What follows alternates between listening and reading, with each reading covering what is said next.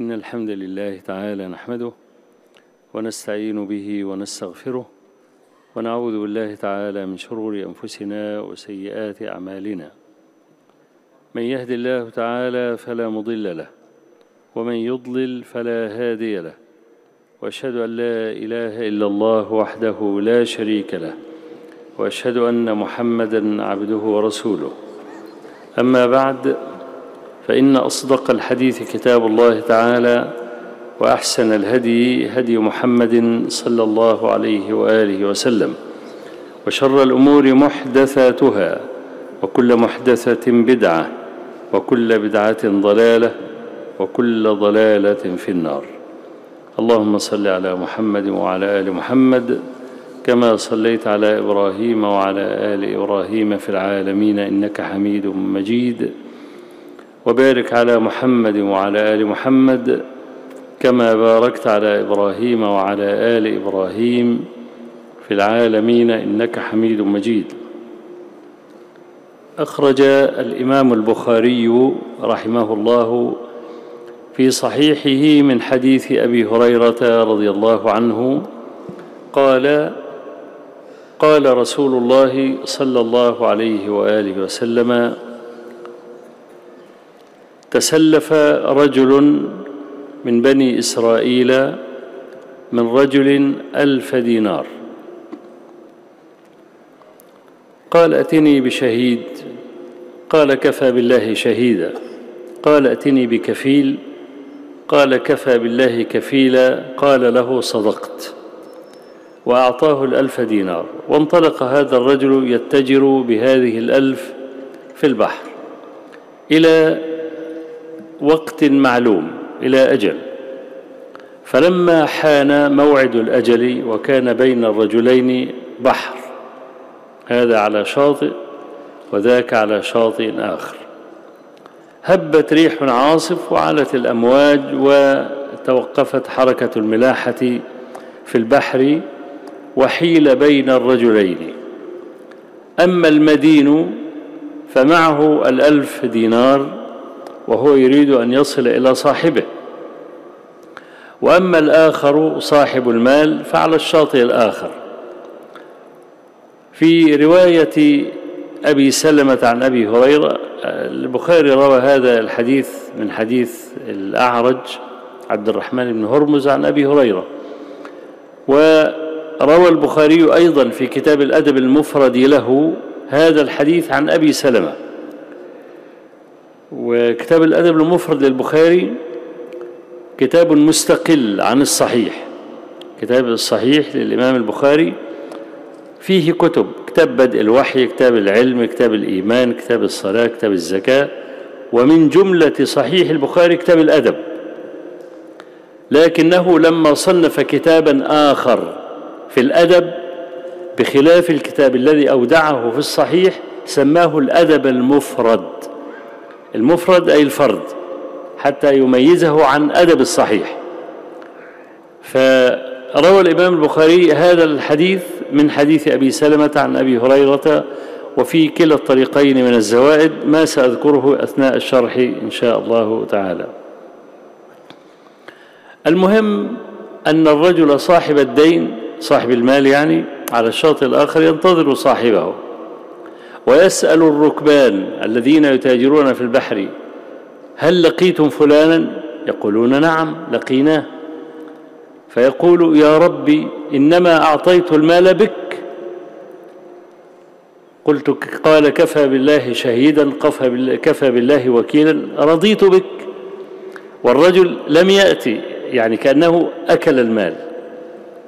كل هذا والمدين يبحث عن مركب فلما لم يجد رفع بصره إلى السماء وقال ربي جعلتك وكيلا وكفيلا وأنا أبحث عن مركب ولم أجد. أخذ خشبة فنقرها ووضع الصرة بالألف دينار في هذه الخشبة وكتابا منه إلى صاحبه. ثم رفع بصره إلى السماء وقال اللهم أوصل هذا الدين إلى صاحبه وألقى بالخشبة في البحر. طبعا ال ال إذا هبت ريح عاصف تكون السفن العملاقة كالريشة فكيف بخشبة لا تكاد تصل إلى نصف متر مثلا أو ربع متر؟ يعني ما عساك أن تتخيل خشبة تبتلعها الأمواج؟ المهم كما قال الله تبارك وتعالى ما من دابة إلا هو آخذ بناصيتها. إن ربي على صراط مستقيم. الرجل صاحب المال على الشاطئ الآخر ينتظر. يئس أن يأتي إليه صاحبه لكنه وجد خشبة أمامه تتأرجح ولا يبلعها الموج. يعني لا تمشي مع الموج إنما هي واقفة في مكانها أمام الرجل وتتأرجح مع الموج فقال في نفسه آخذ هذه الخشبة أستدفئ بها أنا وعيالي. الجو برد جدا فيأخذها يكسرها ويولع فيها ويدفى بها فلما أخذها وذهب إلى البيت وأتى بالقدوم فنقرها سقطت منها السرة. وسقط منها كتاب الكتاب الذي كتبه صاحبه يصف حاله أنه يعني لم يجد مركبا واستودع رب العالمين هذا المال. خلص عرف أن الرجل لم يعني يأكل ماله ولم يخدعه عندما قال كفى بالله كفيلا كفى بالله شهيدا. كل هذا والرجل المدين يلتمس مركبا. ليه لأنه إنما ألقى بالخشبة في البحر على سبيل الورع وليس قضاء الديون يكون هكذا. المهم أنه وجد مركبا فأخذ ألف دينار أخرى وانطلق إلى صاحبه. فلما وصل إليه قال له صاحبه هل أرسلت إلي شيئا؟ فقال سبحان الله أقول لك هذا أول مركب. ما قال له إطلاقا أنه فعل شيئا. فقال له ارجع راشدا فقد أدى عنك وكيلك. قال أبو هريرة رضي الله عنه في حديث أبي سلمة عنه فلقد رأيتنا تعلو أصواتنا ويكثر مراؤنا في مجلس النبي صلى الله عليه وسلم أيهما آمن من صاحبه. أيهما أكثر إيمانا من صاحبه. هذا الحديث نموذج للإسرائيليات الصحيح لأن بعض الناس انطبع في ذهنه أن كلمة إسرائيليات تساوي كلمة مكذوبات. حتى أن يعني رجلا من المبتدعة ألف كتابا اسمه الأضواء القرآنية لاكتساح ما في البخاري من الإسرائيليات. يعني يقول البخاري في أحاديث مكذوبة وجعل المكذوبات مرادفة للإسرائيليات. الحقيقة أن الإسرائيليات على ثلاثة أقسام وهو ما يعزى إلى بني إسرائيل. وكما تعلمون أن بني إسرائيل هي أطول أمة أعمارا على وجه الأرض. وهي أكثر أمة أرسل إليها أنبياء. وحدث فيهم العجائب كما قال صلى الله عليه وسلم حدثوا عن بني إسرائيل فإن فيهم العجائب. فالإسرائيليات على ثلاثة أقسام إما أن تكون مرفوعة إلى النبي صلى الله عليه وسلم وصح الإسناد إلى النبي صلى الله عليه وسلم دي هذا القسم أول الأقسام وأعلاها وهو الإسرائيليات الصحيح. القسم الثاني ما صح عن الصحابة عن بني إسرائيل. ده القسم الثاني. زي مثلا ما رواه ابن أبي شيبة في مصنفه بسند صحيح عن أبي موسى الأشعري رضي الله عنه أنه في مرض موته أغشي عليه فلما أفاق قال لأبنائه وهم حوله يا بني اذكروا صاحب الرغيف. ثم أغشي عليه. فلما أفاق قالوا يا أبانا من صاحب الرغيف؟ فقال كان رجل راهب يتعبد في بني إسرائيل سبعين سنة. وكان ينزل إلى البلد يوما في العام. فنزل مرة من المرات فرأى امرأة جميلة فظل معها سبعة أيام. ثم إنه كشف عنه الغطاء وعرف جرم ما فعل فهام على وجهه في الأرض. لا يخطو خطوة إلا ويسجد لله سجدة توبة منه إلى ربه. وظل هائما على وجهه حتى وافى ثلاث حتى وافى اثني عشر مسكينا. الاثناشر مسكين دول كان في راهب من الرهبان كان يرسل إليهم في اليوم اثني عشر رغيفا. فلما وجد هؤلاء رمى نفسه بينهم من شدة تعبه. جاء الرجل, الرجل اللي معاه الأرغفة كالعادة كل يوم يعطي كل مسكين رغيفا.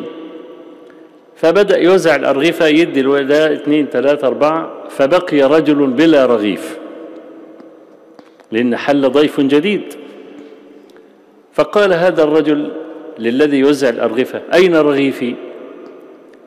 قال ما كتمتك شيئا ولا أخفيت عنك شيئا. ثم خاطب المساكين قال هل أخذ أحد منكم رغيفين؟ قالوا لا. فقال الرجل أنا أريد رغيفي.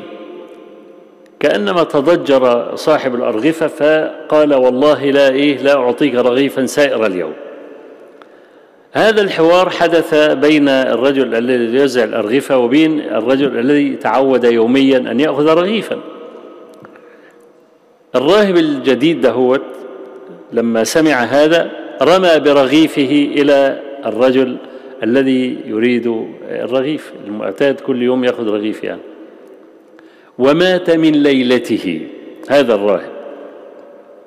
فوزنت عبادته سبعين سنة بسبع ليال فرجحت السبع ليال. ووزنت السبع ليال بالرغيف فرجح الرغيف. فقال يا بني اذكروا صاحب الرغيف. خرج أو آدم من الجنة بذنب واحد. وخلد إبليس في النار بذنب واحد. فلا تستهن بذنب ولا تستهن بطاعة فإنك لا تدري لعل الطاعة هي التي تنجيك وأنت تحتقرها وتستصغرها واذكر المرأة البغي التي ذكر خبرها الإمام البخاري في صحيحه أنها كانت امرأة بغيا ولا يطلق لفظ البغي إلا على من تحترف الزنا. يقال امرأة بغي يعني تحترف الزنا كامرأة صاحبة جريج. نزلت البئر تشرب. لما خرجت على شفير البئر وجدت كلبا يلهث الثرى من العطش.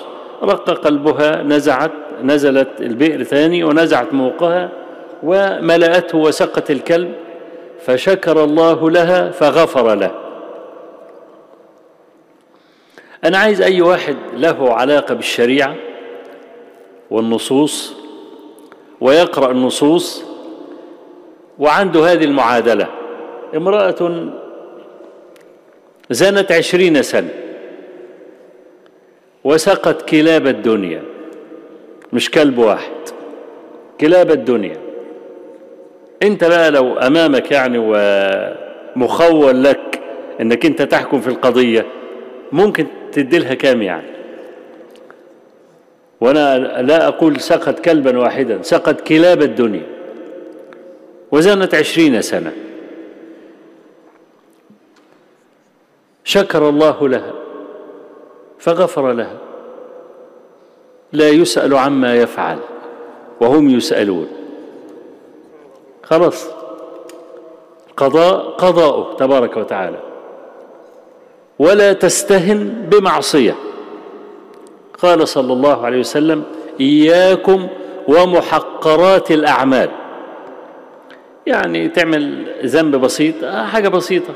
الواحد يستغفر وخلاص. وحاجة كمان ممكن يستغفر وخلاص لا. إياكم ومحقرات الأعمال ما تحتقرونه من أعمالكم. فإن مثل ذلك الذي يفعل محقرات الأعمال ولا ينتبه لها مثل ذلك كمثل قوم أرادوا أن يعني ينضجوا خبزتهم. فذهب هذا فأتى بعود وهذا بعود وهذا بعود ثم أشعلوا نارا حتى أنضجوا خبزتهم. كذلك محقرات الأعمال يجتمعن على الرجل حتى يهلكنه. تمام؟ فأبو موسى الأشعري رضي الله عنه يقول لأبنائه يا بني اذكروا صاحب الرغيف. إيه رغيف؟ عبادة سبعين سنة تطيش مع سبع ليال. وده راهب عزل نفسه عن الناس عن الناس حياته كلها عبادة لا ينزل البلد إلا يوما واحدا. والرغيف ما شأن الرغيف؟ فما صح عن الصحابة رضي الله عنهم. عن بني إسرائيل هذا أيضا محمود يمكن أن نستقي منه الفوائد. أما ما لم يصح لا عن بني إسرائيل ولا عن الصحابة فهذا لا يحتج به. زي مثلا ما يذكرونه أن ملك الموت عليه السلام كان يجالس الأنبياء عيانا وهذا القدر صحيح. صح في مسند الإمام أحمد أن ملك الموت عليه السلام كان يجالس الأنبياء عيانا وكانوا يعرفونه.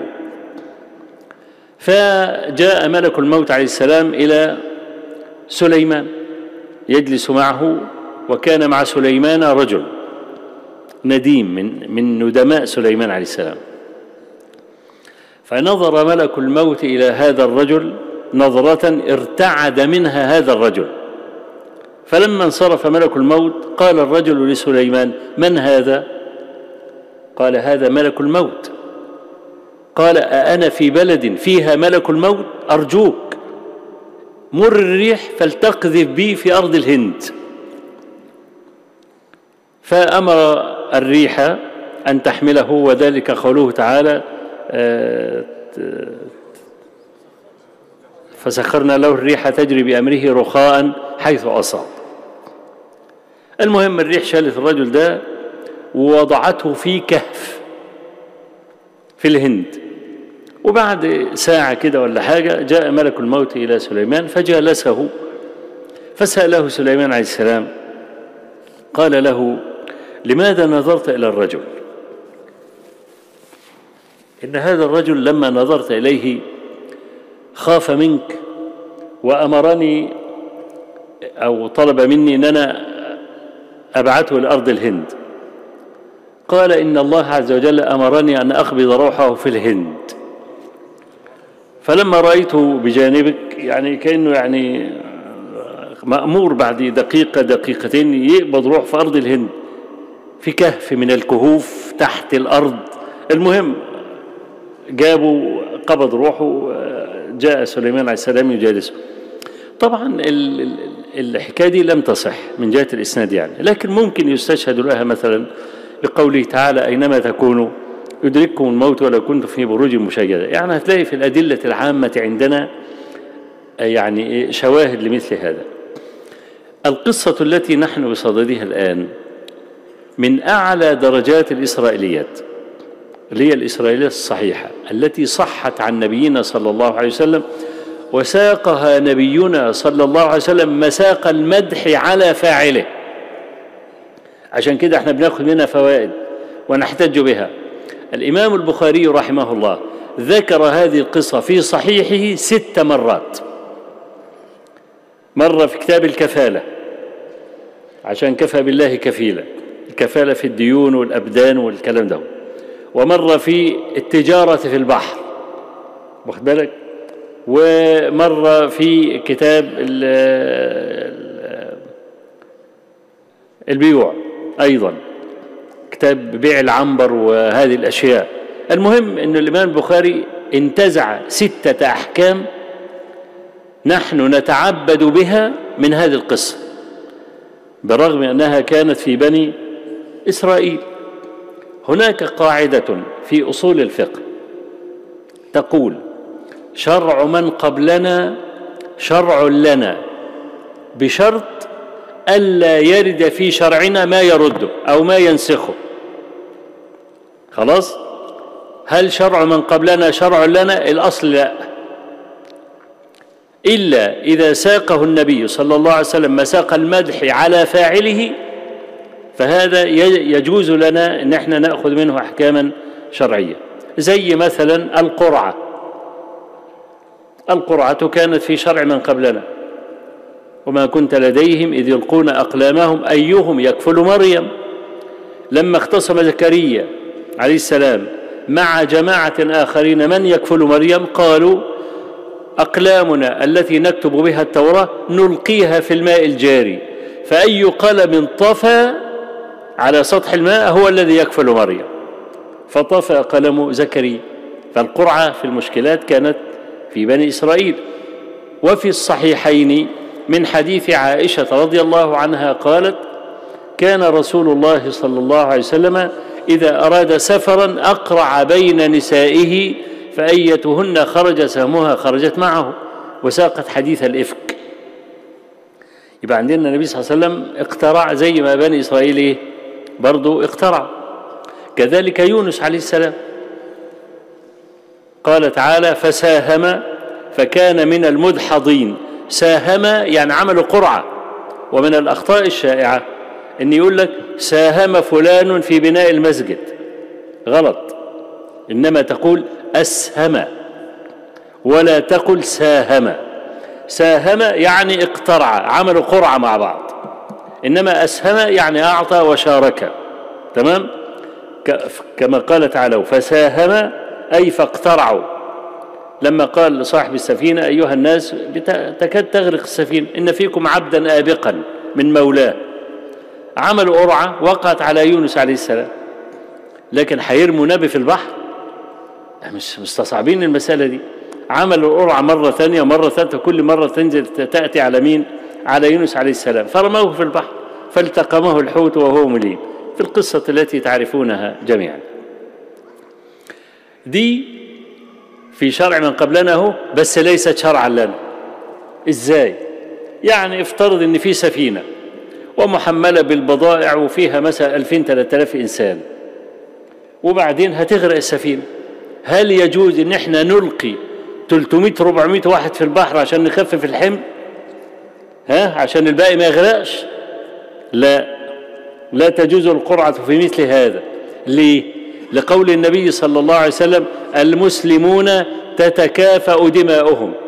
فالذي ألقيته في البحر ليس دمه أرخص من الذي أبقيته على ظهر الحياة. دماؤهم كلها واحدة. لا فرق عندنا في الإسلام بين أمير ومأمور.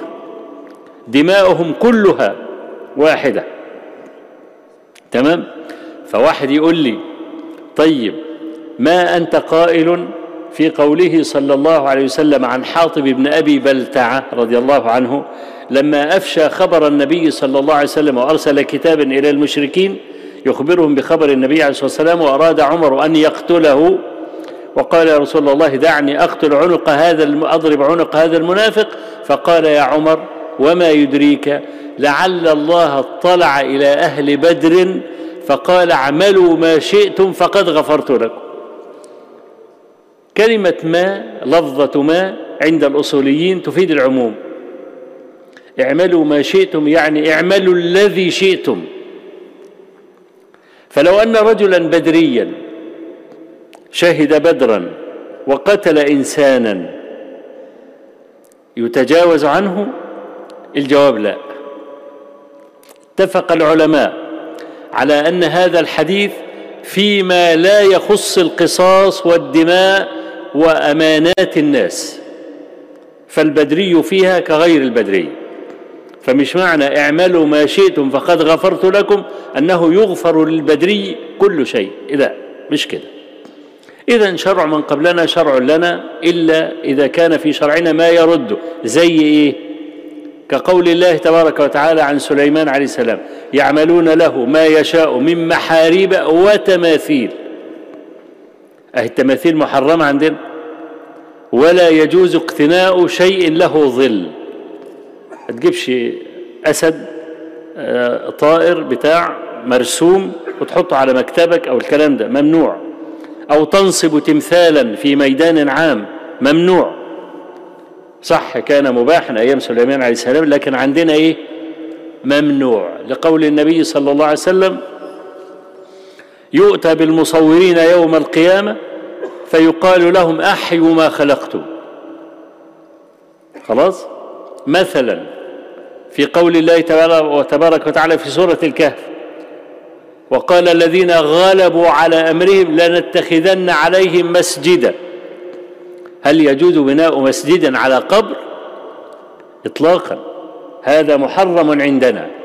قال صلى الله عليه وسلم لعن الله اليهود والنصارى اتخذوا قبور أنبيائهم مساجد. ألا إني أنهاكم عن ذلك؟ ألا إني أنهاكم عن ذلك؟ ألا إني أنهاكم عن ذلك؟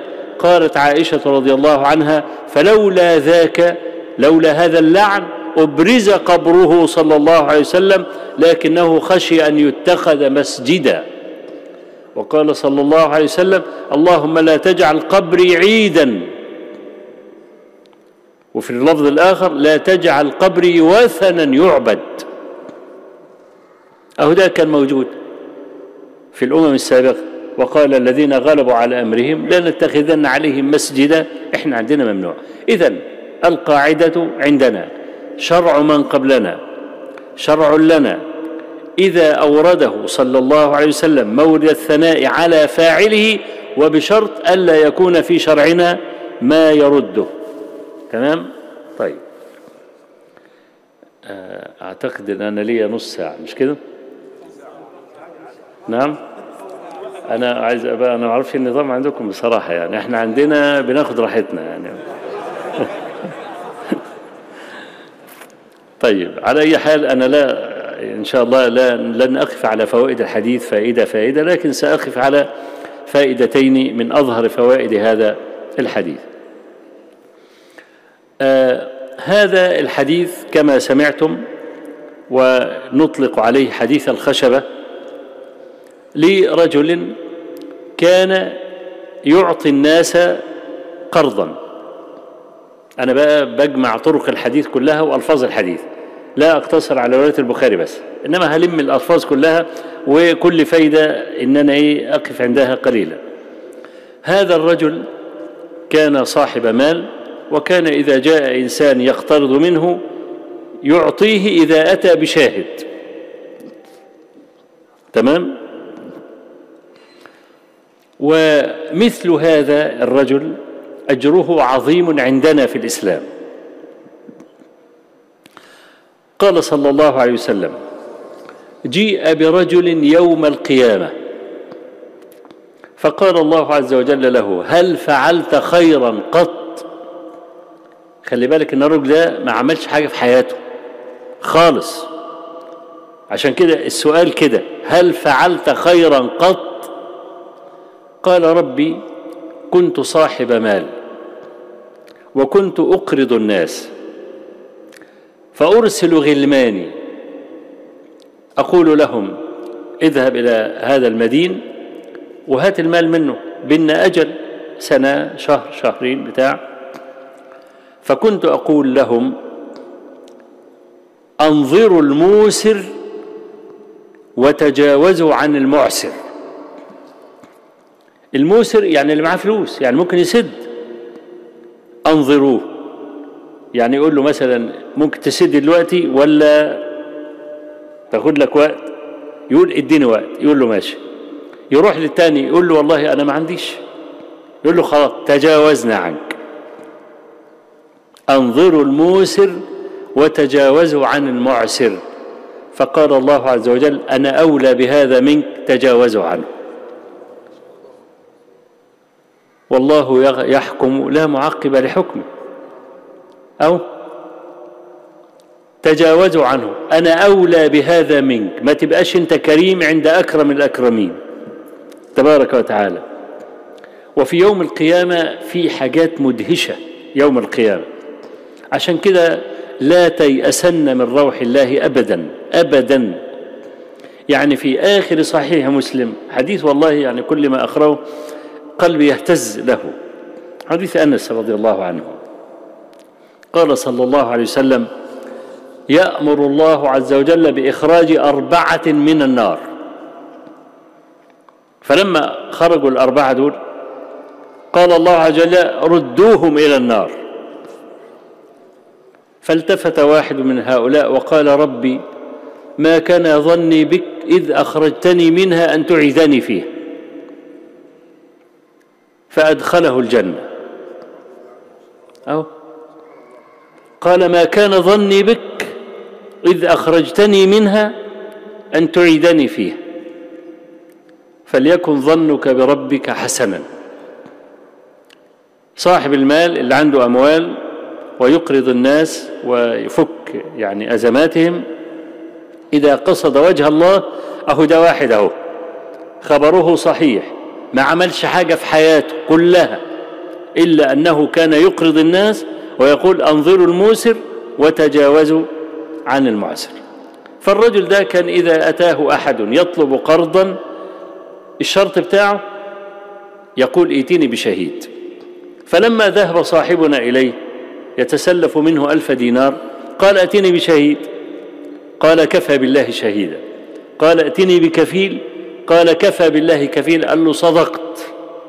وفي اللفظ الآخر قال له سبحان الله نعم. يعني صدقت برضه. فأعطاه الألف دينار على أجل معين شهر شهرين سنة إلى آخره. الرجل أخذ المال وبيتجر بقى في البحر بقى بينقل بضاعة بيصطاد لؤلؤ يصطاد سمك أي حاجة يعني. المهم كان شغله في البحر. في الموعد المعلوم أهاج الله عز وجل الريح. ما تعرف ربك تبارك وتعالى يسبب الأسباب. لولا اشتعال النار فيما جاورت ما كان يعرف طيب عرف العود. لولا إن أنت بتولع في البخور ما كانتش ريحته الجميلة طلعت. بس طلعت إمتى؟ لما ولعت فيه. أشعلت النار فيه ظهرت ريحته. كذلك الحليم. ما تعرفش إنه حليم وفاضل إلا ما تنرفزه. يقابلني السفيه بكل حمق فأرفض أن أكون له مجيبا. يزيد سفاهة فازيد حلما كعود زاده الإحراق طيبا. اهو لولا أنه نرفزه ما كانش ظهرت الإيه؟ ما كانش ظهر حلمه وظهر صفة الكمال اللي موجود عنده. فالله تبارك وتعالى لما أراد أن يظهر إيمان هذا وإيمان هذا حتى أن أبا هريرة رضي الله عنه قال لقد يعني كثر مراؤنا وارتفعت أصواتنا عند النبي صلى الله عليه وسلم أيهما آمن من صاحبه؟ أكثر إيمانا من صاحبه. إيه اللي خلى الإيمان بتاعهم يطلع كده والتوكل بتاعهم يطلع إلى هذه الدرجة؟ الذي سببه الله عز وجل من الريح التي هاجت والبحر الذي انقلب موجه حتى كفت حركة الملاحة في البحر. فكذلك إذا أراد الله تبارك وتعالى أن ينشر فضل إنسان سبب له من الأسباب ما يرفع ذكره. المهم أن الرجل عجز كما سمعتم أن يجد مركبا في البحر.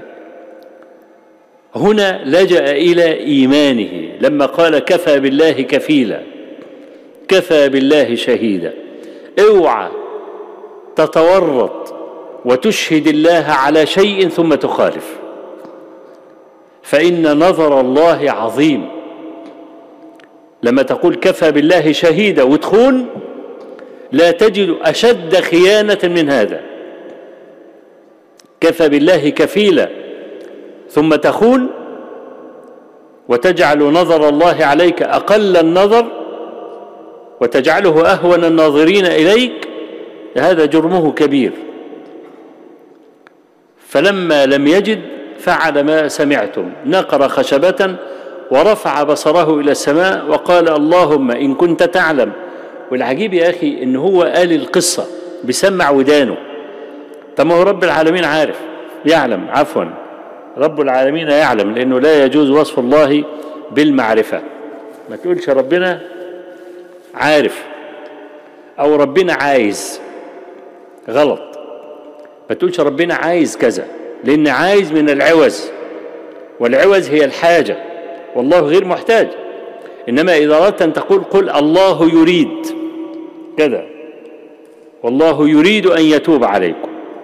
قل الله يعلم كذا. ما تقولش ربنا يعرف كذا. المعرفة لا تجوز على الله تبارك وتعالى. فربنا تبارك وتعالى يعلم ما الذي جرى لكن هو زي أصحاب الغار. لما انطبقت عليهم الصخرة كل واحد فيهم قال إيه؟ اللهم إن كنت تعلم. أنه كان لي أبوان شيخان كبيران والثاني يقول اللهم إن كنت تعلم.